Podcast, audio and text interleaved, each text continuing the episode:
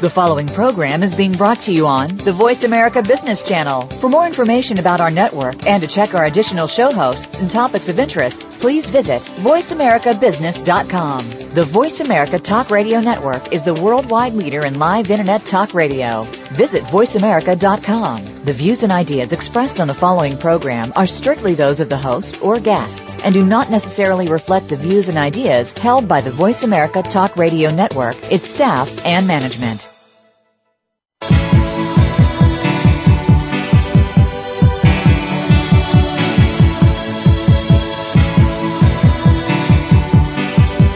You are now about to take a journey with professional advisors Ken Smith and Ethan Broga on Empirical Investing Radio. To connect with Empirical Investing Radio, please call 1 866 472 5790. Fasten your seatbelts. You're going to need them. Just because the hosts have a sense of humor does not mean their advice won't change your life. Good afternoon. Welcome to Empirical Investing Radio. I'm Ken Smith. Sitting next Hey, Ken. And today we have a special guest on the show, Sarah Bell, estate planning expert. That's right. Last uh, couple of weeks ago, we were talking about some estate planning topics. We thought it'd be great to have her come in and uh, share some insight with us on that. Yeah, actually speak to an actual expert on the topic. Exactly. And uh, for those of you who are new to Empirical Investing Radio, the show is designed to share with you prudent investment and financial planning ideas to help you make a lifetime of smarter financial decisions. Ethan, if you wouldn't mind sharing our contact information and what we do and how we help people, that would be great. Sure thing. This is a live broadcast today. Um, if you'd like to join the show, feel free to give us a call or, or shoot us an email. We can be reached at 866-472-5790 or via email at contact at empiradio.com. Um, if you'd like to reach us and discuss perhaps your situation, um, maybe you're looking toward retirement or like a second opinion in your portfolio, feel free to call us at the uh, Empirical Towers here in beautiful downtown Seattle at 206-923-3474 and ask for Ken or Ethan. Sounds good. Ethan. Yeah. Um, okay, well, why don't you introduce our guest and we'll get right into All right. the estate planning topic. Sounds good. Uh, so, Sarah, welcome to the show today. Thank you. Nice to have you here. I appreciate you taking the time to, to share with us. I'm happy to be here. Um, Sarah works for uh, uh, K&L Gates in beautiful downtown Seattle, and you've been there for about a year or so. But I thought before we begin, begin the in the, the questions and so forth, you can tell us just a little bit about your your background and, and where you're from. Sure. I grew up in Seattle. I'm a local from here and have been practicing estate planning law and estate interest administration law for about seven years here in Seattle. I graduated from Seattle University School of Law in 2006. And I understand you were you were second or third in your class. I was number one in my Number class. one. Wow. All right, that's excellent. We only go to the best. Well, that's pretty exciting. Thank you. Um, all right. Well, um, you know, with with all the changes here recently, obviously we've we've had uh, some some really momentous changes here in the estate uh, planning world in the last few months, um, coming into the new year. Um, I thought we can get to that in a little bit, but I'd like to maybe, if you don't mind, take a take us through the last maybe ten years of estate planning. What's been going on? Give us a little background for our, our conversation today. Sure. The estate planning laws federally have been in flux since 2001, and we are at a point here in 2013 where, for the very first time, they're somewhat static, at least for the near future. But back in 2001, there were laws put into place that were set to expire in 2010. And no one in the legal community nationally really thought that they would actually expire. They thought that Congress would act sometime between 2001 and 2010 to make the laws permanent.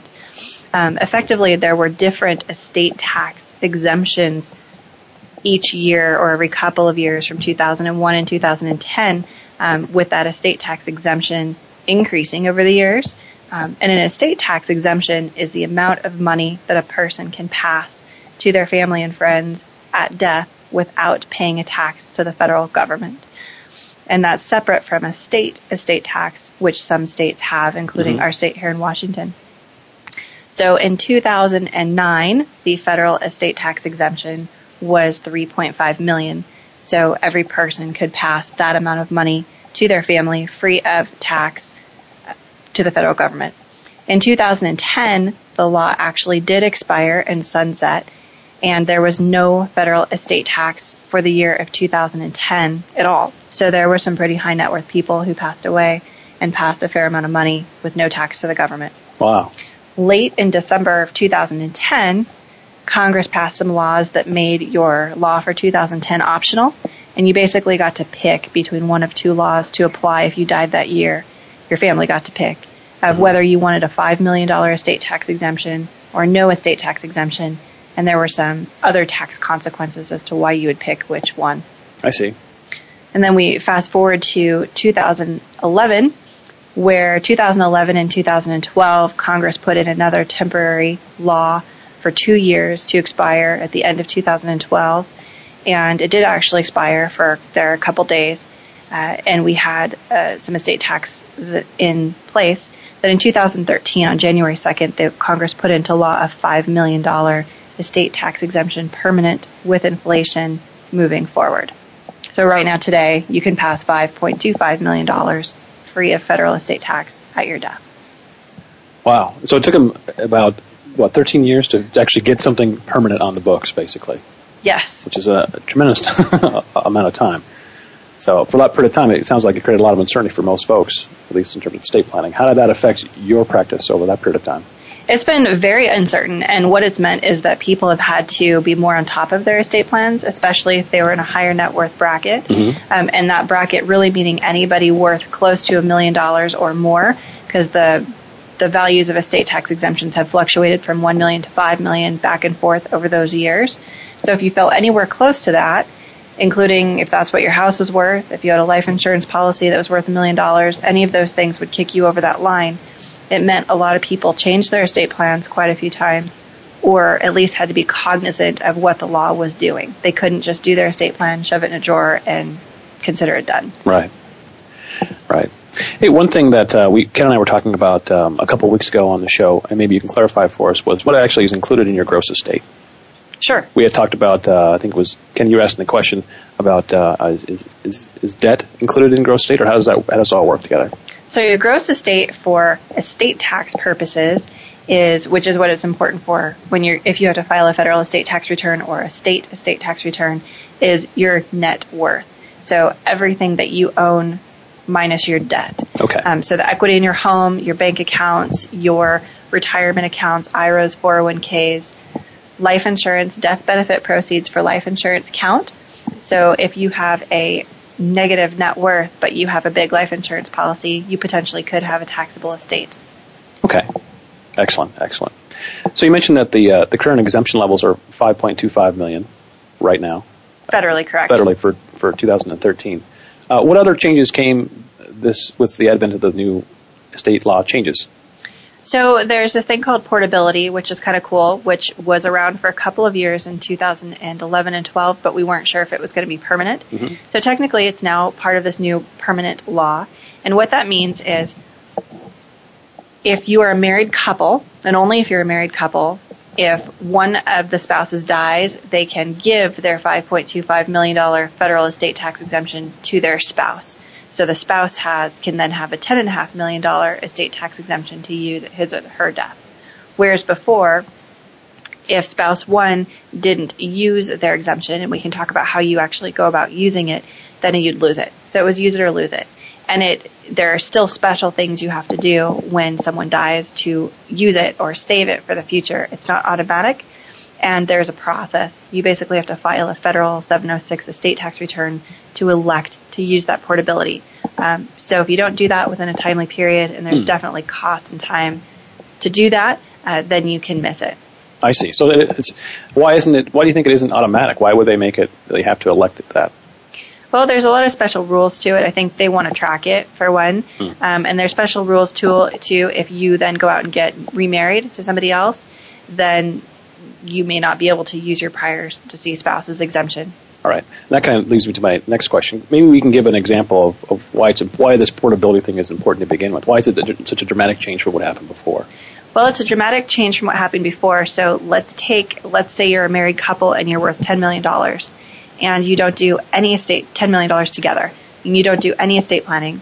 Husband dies first, his 5 million passes to his wife there's no tax due, no tax is actually paid upon the first spouse's death because there's a marital deduction. Um, but now the second spouse is worth $10 million and not five. And let's say the wife goes out and dies the very next day. She only has a $5 million exemption. All of a sudden she has about half of the other 5 million that's paid to the government. You're paying about $2.5 million in taxes. Whereas Okay. if you had used the portability, there would be zero tax due upon her death. And likewise, if they'd done tax planning in their estate plan prior to this new law, there would have been zero estate tax due. So you can literally, if you fall into those brackets, while it's a small amount of people percentage wise in the country that fall into those high net worth brackets, if you do fall into it, you can literally save hundreds of thousands, if not millions, by doing tax planning that can only be done in your estate plan. Wow. So if I understand that correctly, Sarah, what was going on before is if someone didn't have an estate plan, they really didn't have a choice. They automatically went to the spouse tax free if they didn't do proper planning in advance. Now they now if they didn't have a plan, at least they have the option. They still have to do something, but now they're doing it upon the death of the first spouse to say, "Hey, I want to take advantage of this portability Correct. opportunity." Correct. And generally speaking, uh, there are different state laws. State law is what governs what happens to your assets if you don't have an estate plan, a written estate plan in place. And so under Washington law, it would be all of your community property passes to your surviving spouse and your separate property would be shared between your children and your spouse or some other method. So other states outside of Washington may have different regulations, but Okay. as a general rule, stuff may pass to your surviving spouse, but it's a good point to bring up because it's not necessarily the case. And especially if you're on a second marriage, which a lot of people are, or children from a different relationship, it's really important to make sure you have your will and other estate planning documents in place, or your assets very likely could pass somewhere where you don't want them to. I see. Um, could you speak a little bit about the um, the difference between the federal estate tax and each individual states or Washington specifically? Sure. Um, Excuse me. So there are several states in the country that have estate tax laws that are separate and apart from the federal government. Washington is one of those states. So here in Washington, every person who has more than $2 million to his or her name when they die pays between 10 and 19% of that excess to the Washington Department of Revenue upon death. In addition to that, they still have that 5.25 million to contend with. So it's very possible if someone's worth between 2 and 5.25 million that they would pay their estate would pay money to the Washington Department of Revenue upon death, but not the federal government. Or if they're worth more than that 5 million figure, they're going to pay to both. So it's important to know what your state has. Not every state has an estate tax exemption, but several of them do, and you want to be aware of that. Mm-hmm. Mm-hmm. And the portability you brought up earlier for federal law does not apply to state law. So Okay. if you die in Washington and you're worth $10 million, you may be able to port your first spouse's federal estate tax exemption, but not the state estate tax exemption. Wow. Okay. So in in in earlier, like several years ago, before the most recent tax law change, then um, how how did the, how did a couple utilize both persons' exemptions? What was the most common method for that? So the most common method for doing that is in your will and or a revocable trust, both of which are are effective upon your death. And you do that with a credit trust or a bypass trust.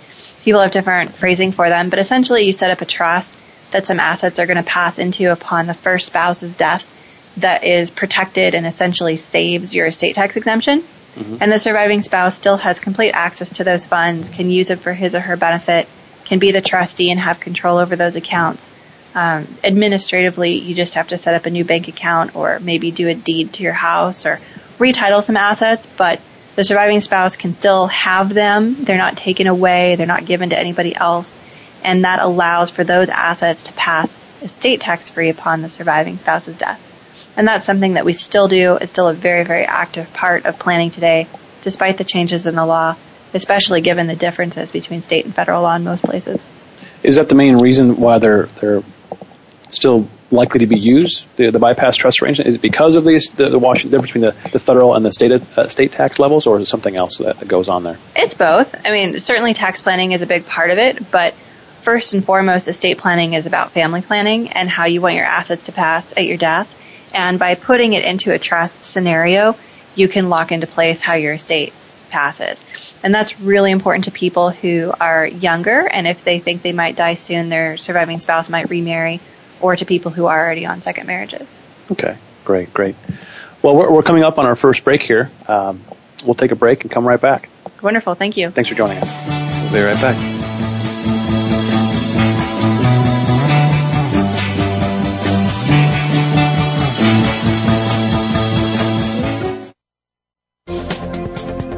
Business community's first choice in Internet Talk Radio. Voice America Business Network. Are you an individual investor looking for a trusted financial advisor, or are you a financial professional looking to connect with a world-class wealth management firm? My name is Simon Liu, portfolio manager with Empirical Wealth Management, inviting you to contact us at 1-800-923-4307.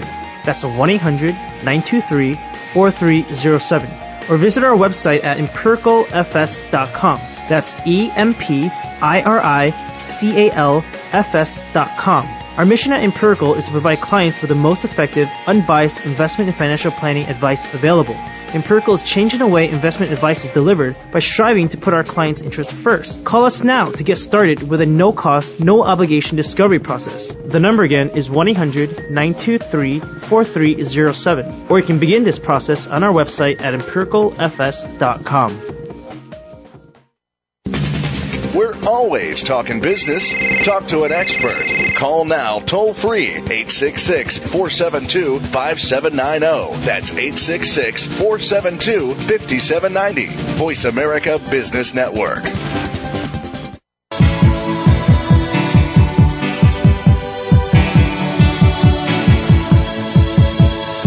You are listening to Empirical Investing Radio with Ken Smith and co-host Ethan Broga. To call into the program with a question or comment, please dial 1-866-472-5790. That's 1-866-472-5790. You may also send an email to contact at empiradio.com. Now, back to Ken and Ethan. All right, we're back. Uh, Empirical Investing Radio. Your host here, Ethan Broga, alongside Ken Smith and our special guest, uh, Sarah Bowman from K&L Gates here in, in downtown Seattle. Um, Sarah, right before the break, we are just talking about the uh, the idea between uh, state taxes between the Washington state estate tax and the federal tax exemption. And I wanted to be maybe we can talk a little bit more about how are the, the bypass trusts arrangements still useful in this particular situation, given where we are with the federal estate tax levels? Sure. So if you take a couple, husband and wife, that's married and that they're worth a total of $4 million together, they're, they're not going to have a federal estate tax. Neither one of them will. They could die and pass everything to the survivor and still have the survivor exempt from federal estate taxes. So that's just not an issue for them. Mm-hmm. But Washington state estate taxes will be an issue for them. If they do not do tax planning, and let's say husband dies first and he passes his two million to his wife, then the next day she's worth four million now. She's not worth two million anymore. Mm-hmm. And let's say she goes out and gets hit by a bus and she dies with a four million dollar estate. All of a sudden she has between two and three hundred thousand dollars of estate tax paid to the Department of Revenue from her estate. Right. If they had come in and done estate planning and we had done some pretty simple measures in their trust, then we could have set it up so that the husband, who's the first spouse to die, had saved his $2 million Washington estate tax exemption so that when the wife died, she's still only worth 2 million. I'm assuming there's no change in value between deaths here mm-hmm. for simplicity purposes. And then when she died, there'd be zero estate tax due. So they would essentially save several hundred thousand dollars by doing some pretty simple planning measures in their will. Wow. And so uh, one thing you mentioned earlier too is that uh, the federal exemption adjusts for inflation, right? There's an inflation adjustment on that. Correct. And is what about the Washington State state? There's exemption? currently not a an inflation adjustment. There's no inflation adjustment. There's no portability. It is a flat two million dollar rate per person. Wow. Okay. So some dramatic differences there. Yes. And for folks that that affects will be will mean significant tax dollars potentially lost if not handled properly. Correct. And Washington, another difference too is that it's a sliding scale. So the Washington estate tax is between 10 and 19 percent. The more money you have, the more money they're going to take, whereas the federal rate is a flat 40 percent. I see. I have a question, sir. We were talking about uh, 2010 being the single year where there was zero estate tax, right? Correct. And I was reading that George Steinbrenner, the owner of uh, famed owner of the New York Yankees died in 2010, and he had a 1.1 billion dollar estate. Yeah. Um, but they were saying, hey, on the flip side of that, there was no step up in basis. Um, so he bought the organization for something like $10 million. Um, so you'd have a huge, whoever inherited would have a huge capital gains tax. Could you explain a little how that works with the step up in all of this? Because that's something we haven't talked about. Yeah, that's a good point. Um, sure. What, what happens to these uh, uh, very um, appreciated assets in a person's estate? Sure. So the basis is what equates to how much capital gain tax you're going to pay. So your basis is whatever you bought an asset for, whatever you acquired it for.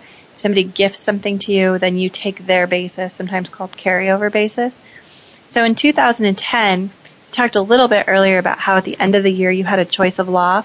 You could ultimately, there was no federal estate tax, and you could choose to have that and take no step up in basis, or you could choose to have a $5 million estate tax exemption, but get a step up in basis. So you had to do it, it was purely a math calculation, depending on what the basis was and what the estate was valued at, which was better. Did you pay more dollars in capital gains tax or did you pay more dollars in estate tax? I believe, but I'm not certain for that Steinbrenner estate that they chose to have no estate tax and chose the capital gains tax. Um, but it's just a purely a calculation. Under current law, you get the five million. There still is a step up in basis attribute to it. So effectively, if your spouse or your parents die and they had some stock that they bought lots of years ago at a very low cost and it has appreciated a ton, then you get a step up in basis. If you turned around and sold it the next day, you'd have no capital gains tax. So that's where we're at in this. That's okay. that's where we're at in it. And it, with regard to the state Washington State, um, did they treat it the same way? Since we don't really have an income tax typically, we don't pay capital gains taxes in Washington, right? Essentially, so Washington is a community property state, which is different than some other states. Meaning that the presumption of a husband and wife is that everything you own is community, it's yours, it's 50-50 down the middle. You can have separate property, which has some different rules, but you have to do some special things to make things separate, meaning it only belongs to one spouse. So in a community property state here in Washington, when one spouse dies, there's a step up in basis to the entire community. so if husband and wife bought a house 20 years ago for $100,000 and now the house is worth $800,000, the husband dies, the entire basis steps up to 800,000. So if the wife turns around and sells it, she doesn't have to pay any capital gains tax. And likewise, if they both die and pass it to their kids, there's another step up in basis when the wife dies. Okay. All right. Interesting. So it wasn't a completely free lunch when um, that estate tax went to zero for people who had appreciated assets. No, but the the capital gains tax is about a third of what the estate tax was, so okay. it was still a a pretty hefty a pretty hefty difference. And it and for some people, not everybody has low cost basis assets. Depending on what you have, you know, some of your investments don't have much capital gain exposure or your real property. It just depended. That was a very individual thing. Mm-hmm. So theoretically, if you chose, and I know we're getting probably a little bit farther out of the conversation we need to be, but if you chose, uh, in this case, to um, not take the step up in basis, and then later, because tax rates are definitely being debated constantly, and I think in 2013, capital gains tax rates are already going up. But let's say they ever switched them to ordinary income tax rates and then the higher brackets on income tax was in the 40 plus percent, theoretically you could be in that situation where you're paying a pretty high chunk. Theoretically. Because you know, you're, you're making a bet on what will happen to future capital gains tax rates as well, unless you sold the property right away. True. So yeah. when you, when you take a property, whether you, you get a basis for it and whatever that basis is, is what you keep moving forward and then you're going to pay whatever the capital gains tax law is in place at the time you sell it. That's what you have to pay. Okay. Mm-hmm. Uh, in terms of uh, any any other large or material things come out of the estate tax law that recently was passed, we talked about I think primarily the exemption amounts and also this idea of portability. What else came about from that legislation that's worthy of note, maybe in this conversation today? You think?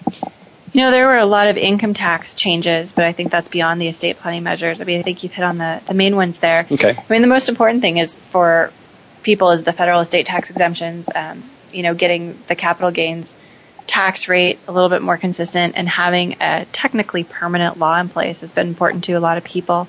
You know, there was a lot of talk at the end of last year where a lot of estate planning attorneys nationwide and trust officers and banks were running around trying to do a lot of gifting mm-hmm. from parents to kids or other family and friends to take advantage of that $5 million exemption because they were worried it was going to go away. Right. And it didn't ultimately. So the people who didn't do those gifts still have opportunity. But I think it's a, now is a really great time because people can step back and take a deep breath and really think about what kind of planning they want to do rather than rush into something just because there's a self-imposed deadline. Mm-hmm. So primarily we've talked here about, about estate taxes in terms of that's the part of the estate planning component we've been focusing on so far. But what, what else is involved in, in um, uh, getting a sound estate plan? Sure. There's a lot of components, and in my opinion, the more important components are the family components. You know, everybody's going to die. That's the hard truth. And mm-hmm. usually I'm the last person somebody wants to call because nobody's planning on dying or getting sick or disabled. Right. And nobody wants to deal with it. But it's really important to deal with. And how you want your assets to pass to your family, to your spouse, to your kids, to charity is really important to put pen to paper. And if you don't do it, the law, state law has a backup plan for you. And I would say 99.9% of the people I have met with, my clients, that backup plan is not what they have wanted. So we have put, you can change it to do whatever you want. You've just got to actually do it mm-hmm. and put it in place. So it's just making sure your assets go where you want to and doing good sound family planning and making sure also there's a sometimes a gap between your will. Sometimes people will think if I if I've done my will that I'm done, but your accounts there's a lot of accounts that pass by beneficiary designation. So mm-hmm. IRAs, 401ks, life insurance, annuities, a lot of those types of accounts they will pass by those designations and they control over your will. So it's really important to make sure those are done correctly. Um, especially if you have minor kids, you don't want your minor kids listed as outright beneficiaries of those things. So a lot of those um, seemingly simple things, it's important to make sure that somebody's looking over your shoulder to make sure they're done correctly. Mm-hmm. Right, right.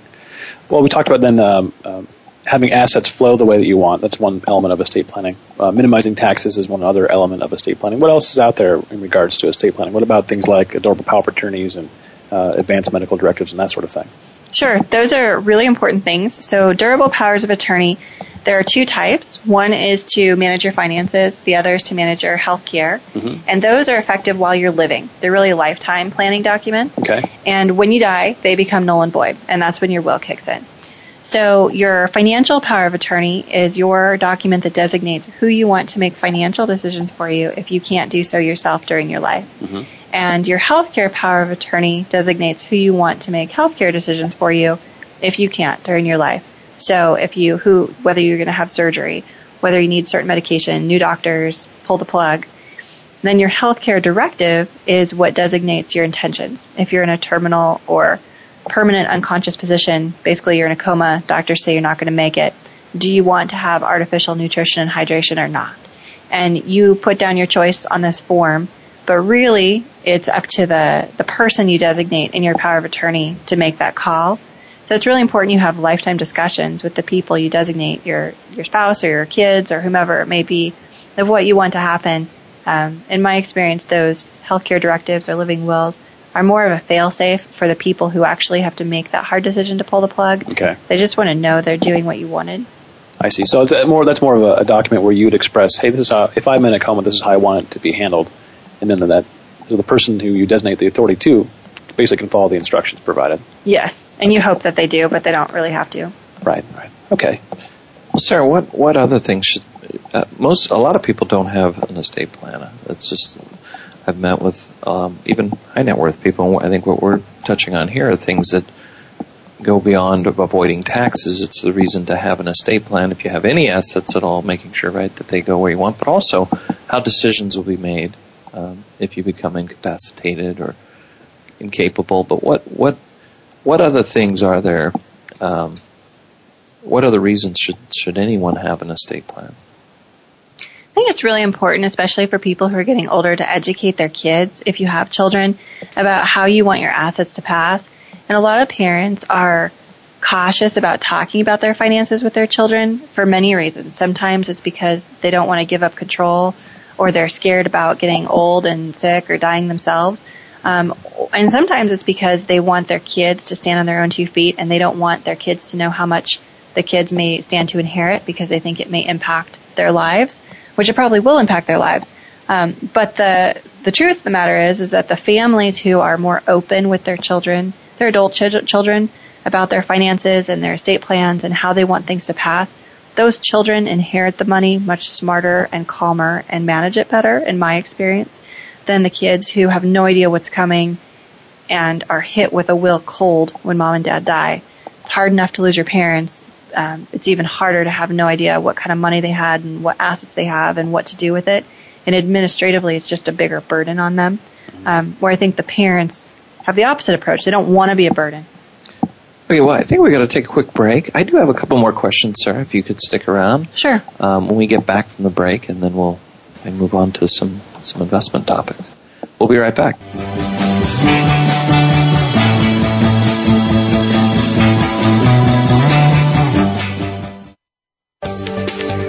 From the boardroom to you, Voice America Business Network.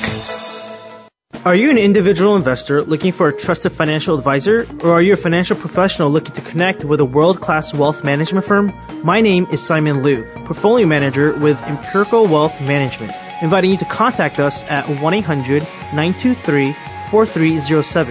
That's 1-800-923-4307. Or visit our website at empiricalfs.com. That's E M P I R I C A L F S dot com. Our mission at Empirical is to provide clients with the most effective, unbiased investment and financial planning advice available. Empirical is changing the way investment advice is delivered by striving to put our clients' interests first. Call us now to get started with a no-cost, no-obligation discovery process. The number again is 1-800-923-4307. Or you can begin this process on our website at empiricalfs.com. We're always talking business. Talk to an expert. Call now, toll free, 866 472 5790. That's 866 472 5790. Voice America Business Network.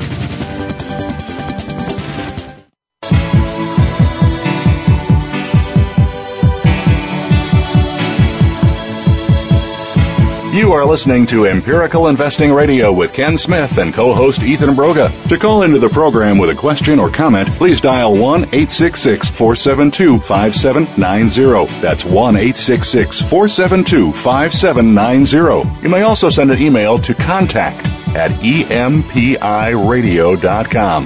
Now, back to Ken and Ethan. All right, we're back. Uh, Empirical Investing Radio, your host Ethan Broga alongside Ken Smith and our special guest, uh, Sarah Bowman from uh, K&L Gates, uh, estate planning attorney extraordinaire, I understand. Uh, thanks again for joining us today. Yeah, thank you for having me. Um, a couple more questions, I think we'll kind of wrap things up here, but one of the, I'd like to get your take on this. Uh, what are some of the most common avoidable types of estate planning mistakes that you see in your practice? I think the number one common mistake is not having a will or not having estate planning documents in place, all encompassing being your durable power of attorney. Um, see it all the time where a child will call me up and say, Mom or Dad's in the hospital, they're really sick, we need to make sure the mortgage is paid, we need to decide if there's surgery, they're going to have surgery, what do I do? And we can't tell them anything because, you know, the parents didn't have things in place. So it's, if you get to that point uh, where you can't make decisions for yourself, you're stuck because then you can't do anything, and then you end up, the kids end up getting into really, or a spouse ends up getting into really expensive guardianship court proceedings, or the assets end up passing where you don't want it to. I see. I see. Any other types of mistakes that you see? Let's say, let's say you have a will in place. What are other what are things beyond that that happen in, that in your your practice you've you've you've seen? Not telling people you have a will in place, or hiding that will in some very strange place. Um, a, a big mistake actually that we come across quite a bit, especially for the older generations, are putting your original will in a safe deposit box hmm. and locking it up and not having anybody else on the name for the safe deposit box. Then you get into a chicken and egg situation where in order to have access to the safe deposit box, the survivor needs that original will that's inside of it to go to court to get the authority to come back to get inside it. And so it, it becomes complicated to get a court order to be able to get in there and get that will. I see. Today, are people storing these documents electronically more than ever, or is it still paper? You need a paper original inked will when you die. Your family Okay. does. So that original powers of attorney, not so important. The original will, super important. At my firm at K&L Gates, we have a fireproof locked vault that we keep all original estate planning documents free of charge forever if somebody wants. We have Oh, documents that are decades old and it's just a nice place because it's Mm. easier. Someone can email me at 10 o'clock on Saturday night if something happens and we can get access to it. Oh, that's great. Ken, do you have any uh, any last questions for Sarah? Had a couple questions with regard to the process of working with you and your firm, and also uh, I thought maybe you could share a little bit about how somebody outside of our market might approach picking uh, sound estate planning guidance, and maybe throw into that a little analysis about using online tools to do that. There are some uh, online legal uh, tools that can people that are advertising just hop on and for a couple hundred bucks do your get your estate plan done and is that a viable option Sure. No, I think it's a really great question. Um, in my experience, the box does not fit everyone, and the online options are a little bit scary because the ones that I've actually seen have never actually done what the people thought they would do, and you're not going to know that there's a problem until you're dead and your family has to deal with it. So you're actually never really going to know. I think it's really important, especially for a will and other estate planning documents, to make sure you meet with a live, real estate planning attorney who can do some subjective analysis as to what's important for you personally because it's different for everybody. And there's tax planning, but there's family planning and there's different state laws and there's federal law and you want to make sure it all works. And a lot of those programs um, don't do everything that you intend for them to do. Okay Is it possible that you have a specific example of like you know, somebody who, who's brought to you um, uh, maybe um, an online prepared legal document, and, and what was your experience with that? Sure. Yeah, I actually had a client a couple of months ago who had a pretty high net worth estate worth, you know, several million dollars, and he and his wife are fairly young with two minor children, and came in and knew that they wanted to change some things in their estate plan, but gave me this will that he had done on some online program, and they had executed it and whatnot, but it wasn't valid. So it just legally under Washington law was not valid. And they had thought they had guardians in place for their kids and all these things that if they had died, it would not have happened What what, what invalidated it? If you can speak to that. it wasn't executed properly and the form wasn't set up properly. They did everything the form said to do. The form didn't say to do all of the things that were required under Washington law. Gotcha, gotcha. Well, that's a big big shocker, right? Yeah. So fortunately they were still alive and they were in my office and we were able to fix it. Right. So no harm, no foul. But there's a lot of people out there where unfortunately there may be hiccups down the road that they're not aware of. Excellent. okay well sarah why don't you tell us a little bit about your process um, particularly for our local listeners and clients and uh, partners if they were going to contact you what how do you work how do you what documents should they be prepared to bring and and um, and give out your information if there's any uh, websites or or literature that you would have them read as Sure. well let's Thank you. It's a great question. So my law firm is K&L Gates, and I work with folks uh, mostly here locally in Washington, but we do have offices around the country and around the world, so we're able to work with folks on estate planning matters uh, near and far. Uh, my website is www.klgates.com, and my email is Sarah with an H, S-A-R-A-H dot Bowman, B-O-W-M-A-N at klgates.com. My contact info is on my website as well. Um, I work with clients primarily on estate planning and then post-death trust and estate administration matters. And really it's a matter of just sitting down with a client and talking about what their issue is, what they want to do, what's their family dynamic, and really getting into a lot of the details and building a relationship to move forward from there. Um, on a planning side, we usually start with a basic do a will, powers of attorney, living will, and put the context in that they want, and then build from there. There are a lot of other unique strategies to use, but that, those are some basics that everybody should start with. Okay, great. Well, if there's nothing else you have to share, Sarah, we'll, uh, we really appreciate you coming in today and uh, the work you've been doing with our clients. We really appreciate the help and uh, the guidance that you have provided us on an ongoing basis. So we would certainly endorse and recommend that if you're out there and uh, you don't have an attorney that you're working with, a competent estate planning attorney, give Sarah a call or get in touch with us and we'll get you connected with her. Perfect. Thank you for having me, guys. Yeah, It's thanks been a lot. pleasure. Thanks for coming. All right, Ken. I think uh, we have about uh, Thank you. Thank you very much. we have about seven minutes, I think, for this this segment, and then we have more to finish up today. Where should we take our conversation next? Well, you know, Ethan, I, I thought uh, we switch gears into an investment, uh, some investment topics. You know, like a little mix here, a little sandwich. Some financial planning, and we go into an, an, an investment.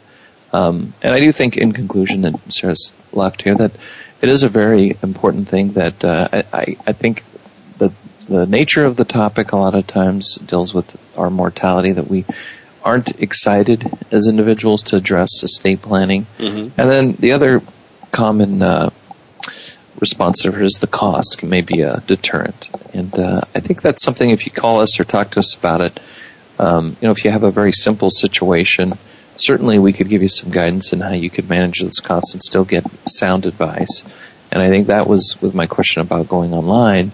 Um, the danger in just doing that without knowing exactly what you're doing or any way of evaluating those documents that are being generated uh, would be that you're paying even a small amount to, but not getting what you want. So it's not great to pay anything to get something that doesn't work. Right. Um, and I'm not saying that those things don't work. I'm just saying that it may not be, you may not wind up with something, as Sarah pointed out, that is properly executed or as effective as you might be. So there might be some other ways to get you in front of someone, and we'd love to share ideas with you about that. And certainly, if you're in a more complicated uh, situation with you know, several million um, dollars, I don't know why you would take the chance to save a few hundred dollars um, to do it yourself, other than the, even the convenience of it. It still would be worth investing a little bit of time and connecting with your financial advisor and getting a reference to get someone who knows what they're doing and who isn't going to take advantage of you by any means. So, just wanted to come on that. Well, Ethan, um, with the time we have, I was forwarded um, a uh, a clip that um, that uh, deals with an, an, interview with John Bogle, who was the founder of Vanguard, and talking about investment costs. So we've got about four minutes. So I'm going to play a little portion of this. And the idea here is I want to make a point about how you evaluate this this cost issue when it comes to investing. Um, and so this was on uh, the Yahoo facing Finance. a retirement crisis because people aren't saving enough. But even those who do save for retirement can lose large sums because of fees that money managers charge. Here's what Martin Smith, correspondent and writer of a Frontline report that airs tonight, learned from John Bogle, founder of Vanguard. Bogle gave me an example. Assume you're invested in a fund that is earning a gross annual return of 7%. They charge you a 2% annual fee. Over 50 years, the difference between your net of 5%, the red line, and what you would have made without fees, the green line, is staggering. Bogle says you've lost almost two thirds of what you would have had. Martin joins me now. So, Martin, uh, the piece is called The Retirement Gamble. Um, and you talk about your own experience with your own retirement. Before we get to that, I'm curious, can you put some perspective on how, how big is the retirement crisis in America today? Well, we have a whole cohort of baby boomers about to, or some already retiring or trying to retire. We have many more coming down the pike. And people haven't saved enough. The statistics are that one um, quarter uh, of Americans haven't saved anything at all, and another half, or I think it's one third, haven't saved anything at all, and one half say they don't have enough money to save. And Right. this isn't something you can put off until you're 50 or 60. You got to start thinking about it really when you hit the workforce, and that's really hard for people to do. Right, I heard a stat that half of people with a 401k have less than $10,000 in their yeah, 401k, the- the- yeah, and which is not nearly enough to get you. No, and Social Security is not going to get you there. And if your daddy's not rich, uh, you're in trouble. Yeah, big trouble, right. So Yeah. as we saw in that, that clip, there, there's a big issue in the fees that you're being charged in your 401k. What, and you discovered this for your, yourself. What, what how, how big are these fees? How, how significant are they? Well, the average actively managed mutual fund, a, a mutual fund where there's somebody that really is trying to time the market and figure things out and get a hot hand going, uh, is charging about 1.3% a year. It doesn't sound like much, but it easily puts you into six figures over a 40, 50 year. uh, Six figures. Six figures of loss of, you know, less than you would have had if you weren't paying such a high fee. If you buy a index fund, you can pay 10 times less than that. Uh, and interestingly, for all the effort that goes into actively managed funds, year after year, bull and bear markets, the index funds beat the uh, the overwhelming majority beat the uh, actively managed funds. Right. So why are we doing this? You right. would It's, well, it's very interesting. Well, so obviously Jack Bogle, he's been, you know, the champion of index funds. And again, the academic research. Ethan, I want to stop there real quick because we're going to have to take a break here. Okay. Um, when we come back from our break, though, I want to start to dissect what was just discussed Okay. and talk about again this idea of fees and investing uh, and how that affects your your overall end ending value of net worth. When we get back, thanks. Uh, we'll be right back.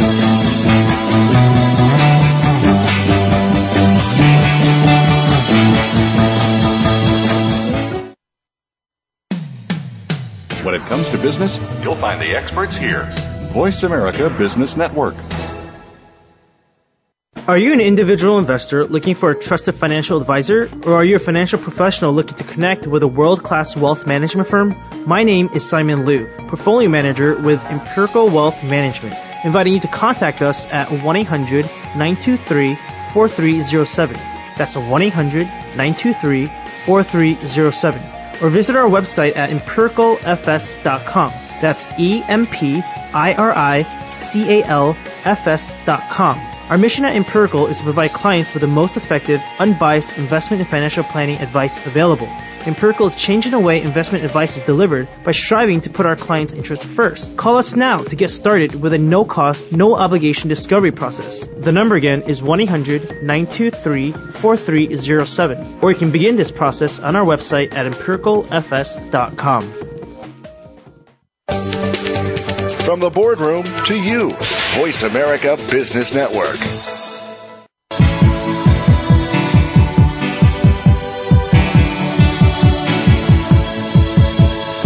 You are listening to Empirical Investing Radio with Ken Smith and co-host Ethan Broga. To call into the program with a question or comment, please dial 1-866-472-5790. That's 1-866-472-5790. You may also send an email to contact at empiradio.com.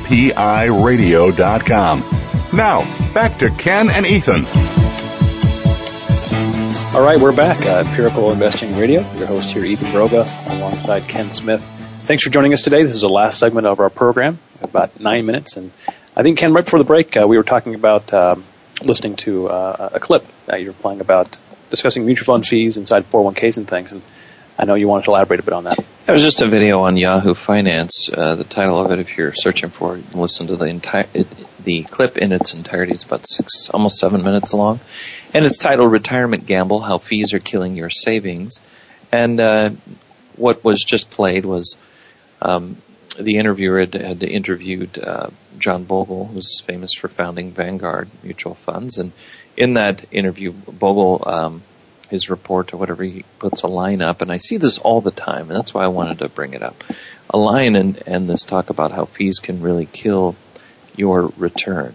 Um, and so they'll show the difference of um, uh, charging one. He said 1.3 percent was the average actively managed mutual fund Mhm, charging. mhm. And what they usually do is assume that you'll get some stated amount of return, and they'll deduct the fees out of it and say, well, if you didn't pay fees, you'd have a lot more money at the end.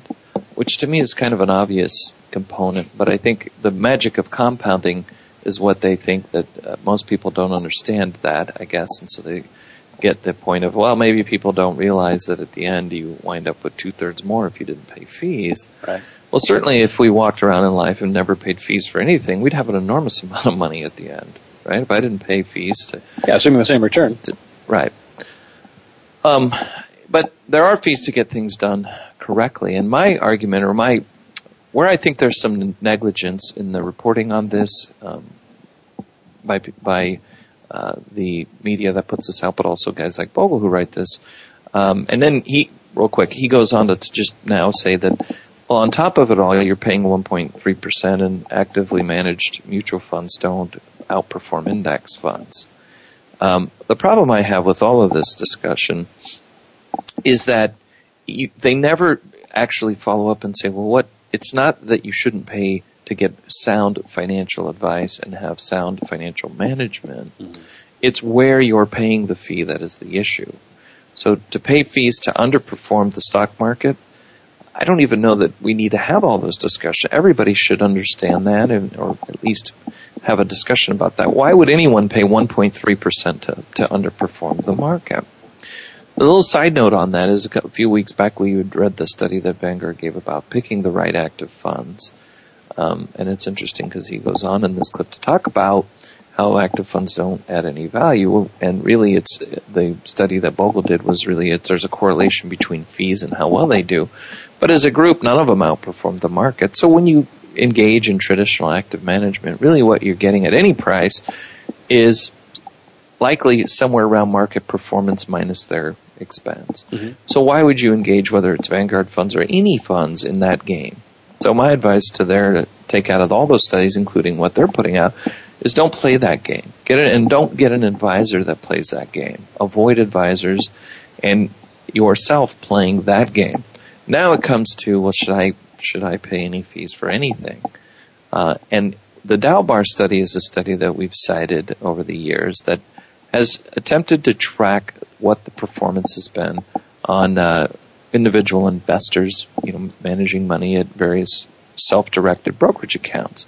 And what you see is over uh, a 20-year period that they studied, that um, one of the studies, about a 5.3% per year underperformance uh, than just investing in the S&P. So at a time, um, a 20-year period ending in 2011, where the S&P did 9.1% a year, the average stock fund, equity fund investor did about 3.8%, so 5.3% less. And my th- thing here is that we are missing the big picture when we're talking about these fee comparisons. Is whether or not you paid a half a percent or 1% or 10 basis points on a fund is really highly irrelevant because I can take that same compounding argument that Bogle's using right? And so you want to you want to play that game. Let's play that game. And the game would be if we looked over the last 43 years and you just invested your money and actually got S&P returns, which are closer to 10%, percent mm-hmm. you'd have about 6.5 million dollars. Now, if you'd invested in our um, moderate, just kind of middle of the road, globally diversified, targeted premium portfolio and deducted a 1% management fee out of that, you'd still have about $11 million net of those fees. So significant difference over the S&P.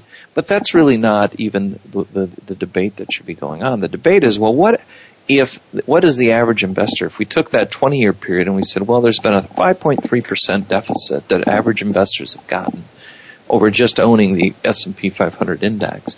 And by the way, in those studies, they're including people who own index funds. Mm-hmm owning the index or paying whether I pay 1% or 1.3, which we never do, by the way. We never buy an actively managed mutual fund that charges that much, but still doesn't negate the point I'm making, which is that the difference between that 1.3 or one, or even in paying an advisor like Empirical or another is very small relative to the 5.3% that these investors are losing by managing their investments on their own because you can just as easily move in and out of those index funds sure. at all the wrong time. Even if they're free, it doesn't matter. Exactly. The index itself can drop 50% in any one year. Right. And if you happen to pull out after it's dropped 50%, the mistake you make there is far, far greater.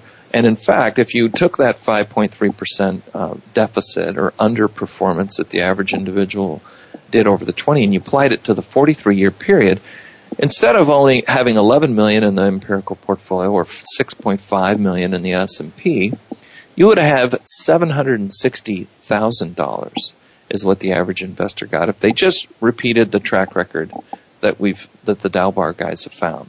Wow. Um, so the difference in that is far greater uh, than the one percent difference in fees on the on the extreme end. If you said, "Hey, what's a one percent or a two percent difference in fees?"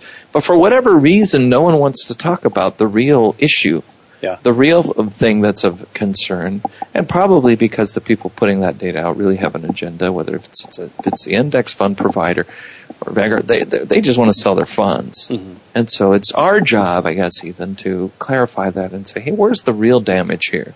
The damage isn't whether, I keep repeating myself, but it's not whether I paid 10 basis points or zero or a 1% to have a fund. It's the fact that I may be exposing myself to risk where I lose 50 or 100%. If you own one stock, right? Because you can make an argument and say, well, I even buy the index fund and pay 10 basis points when I can just buy one stock and own it forever and pay zero. But we know that wouldn't be a great idea because the fee that you pay is the fee that comes in a different, materializes in a different form, which is you are really now in, in the speculation world and you could have the catastrophic loss of losing 100% of your investment.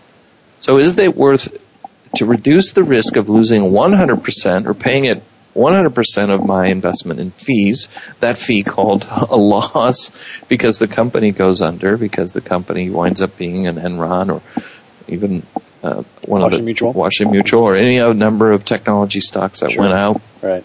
during the, the tech bubble, or any number of stocks throughout the history of the market that go out, a great number of them that completely go out of business. There is a cost. You're just fooling yourself if you don't believe there is one.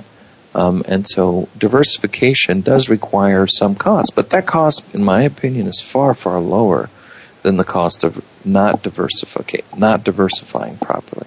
And the cost of not engaging sound financial advice in a fiduciary capacity, meaning that the advisor uh, is not only extremely credentialed and experienced, but has to put, legally needs to put your interests at the forefront. The cost of that is far greater than even a 1% management fee on, on the high end that somebody would pay to get that advice. Um, and we just showed how the difference over that 43 year period is uh, close to $5 million conservatively. Wow. Could be. And that's just for the simple portfolio. That doesn't account the work that you're doing, like things like on the Roths and the helping Planning people. side of things. It's an enormous amount. It's just very hard, I think, for people to see with all the garbage that gets put out there. Sure.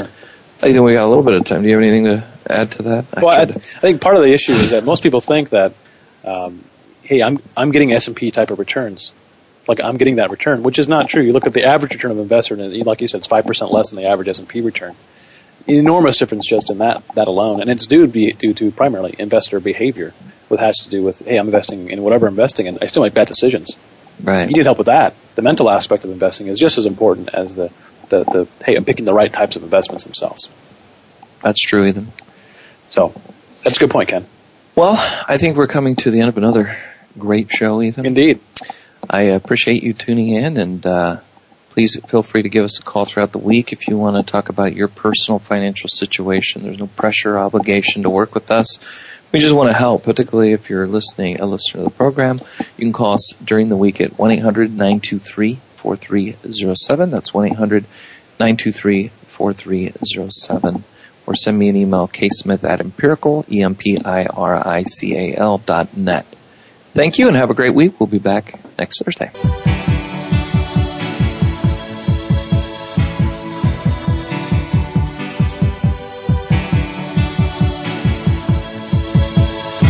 Hope you've enjoyed Empirical Investing Radio with Ken Smith and Ethan Broga. Please join us again next Thursday afternoon at 5 p.m. Eastern Time and 2 p.m. Pacific Time on the Voice America Business Channel. And for more information about Empirical Investing Radio, please call 800 923 4307. We'll see you next week.